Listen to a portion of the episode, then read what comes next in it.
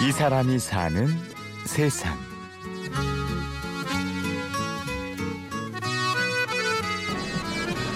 사람이 붐비는 주말의 홍대 거리. 후미진 골목에 외로운 사람을 기다리는 포스터가 있습니다.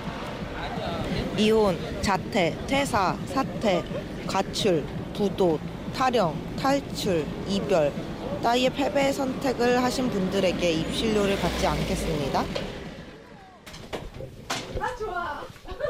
손이 얼었어. 강원도 춘천의 외딴 마을. 하룻밤 입실료 2만 원. 패자에게는 무료 숙박 제공.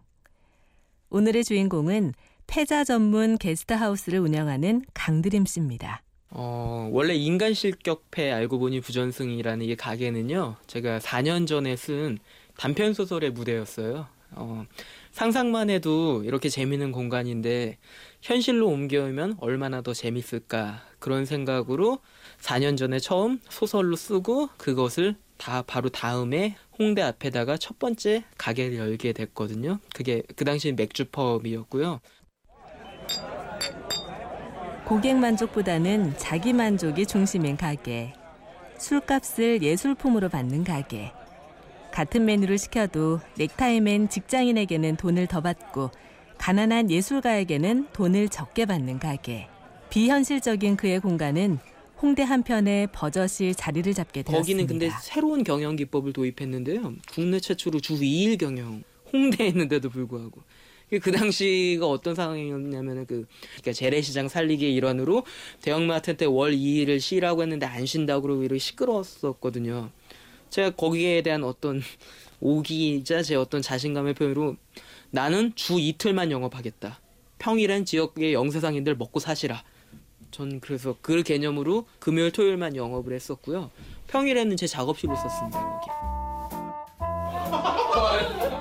루다 루자 루자 루자 루자 하지마 근데 루저 같잖아요 네.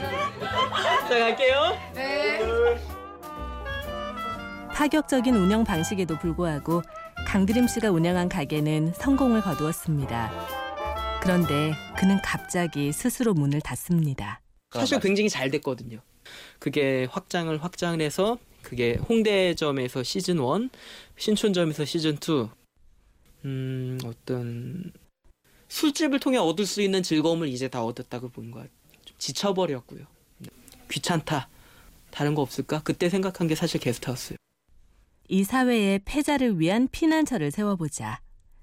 하지만 강드림 씨가 가진 건 고작 자본금 2천만 원. 게스트 하우스를 세우기에는 터무니없는 금액이었죠. 2천만 원 들였습니다. 남의 손을 들이지 않고 내 손으로 직접 인테리어 하면은 되는 부분인 것 같고요. 음, 목 좋은 위치, 비싼 시설, 그것만 포기한다라면은 또 저희 시설이 그렇게 좋다고는 할 수 없습니다. 하지만 저는 음악 치료사라는 희귀한 직종을 같이 갖고 있고요. 제가 다루는 악기가 10개가 넘습니다. 저는 사실 약간 저희 가게 부족한 부분 그런 것들을 제 캐릭터와 개성으로 충분히 승화시킬 수 있다고 생각했기 때문에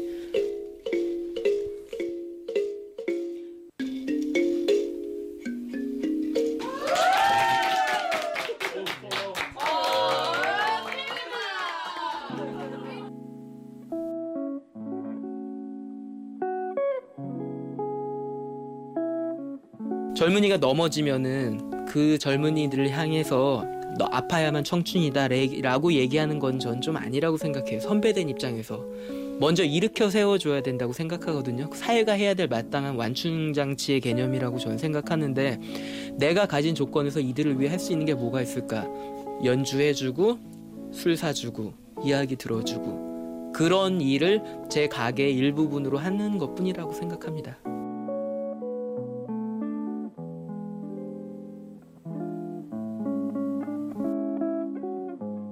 한때 강드림 씨도 사회적으로 패자로 분류돼서 손가락질을 받았습니다. 우울증에 빠져 있던 청소년기, 대학을 입학한 지 1학기 만에 중퇴하고 관심사병이었던 군대 시절까지. 하지만 이제 그는 비슷한 일을 겪고 있는 후배들에게 하고 싶은 말이 생겼습니다. 제가 그 아이들한테 할 수 있는 가장 큰 역할은 이런 것 같아요. 이렇게도 살 수 있다. 굳이 목매지 않아도 돼. 대기업, 공기업, 공무원 이런 거에 목매지 않아도 돼. 나 돈은 많이 못 벌지만 이렇게 행복하게 나는 먹고 산다. 이런 또 다른 길이 있다라는 어떤 가능성을 보여준다는 거. 낙엽 하나에도 이해하시죠? 어떻게 이해할 수 있어? 너도 한번 이해 받아볼래? 조금은 어떻게 보면은 약간 좀 허무맹랑한 드라마나 영화에서나 볼 법한 이야기라고 생각할 수도 있겠지만 누군가 한 명은 현실에서 이런 공간을 만들어야 된다고 저는 생각해 왔어요. 강드림 씨의 꿈은 여기서 멈추지 않을 것 같습니다.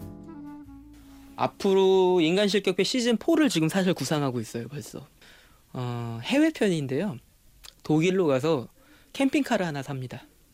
그리고 캠핑카에다가 움직이는 게스트하우스를 돌리는 생각을 하고 있습니다. 제 나름의 일종의 세계 일주의 일환인데요. 제 캠핑카를 타고 세계 각지의 재밌는 사람들 만나고 태우고 또 손님이 되기도 하고 친구가 되기도 하겠죠. 그렇게 한 1, 2년 정도 세계를 조금 유랑하는 개인적으로는 이런 기획을 사실 조심스럽게 짜고 있고요.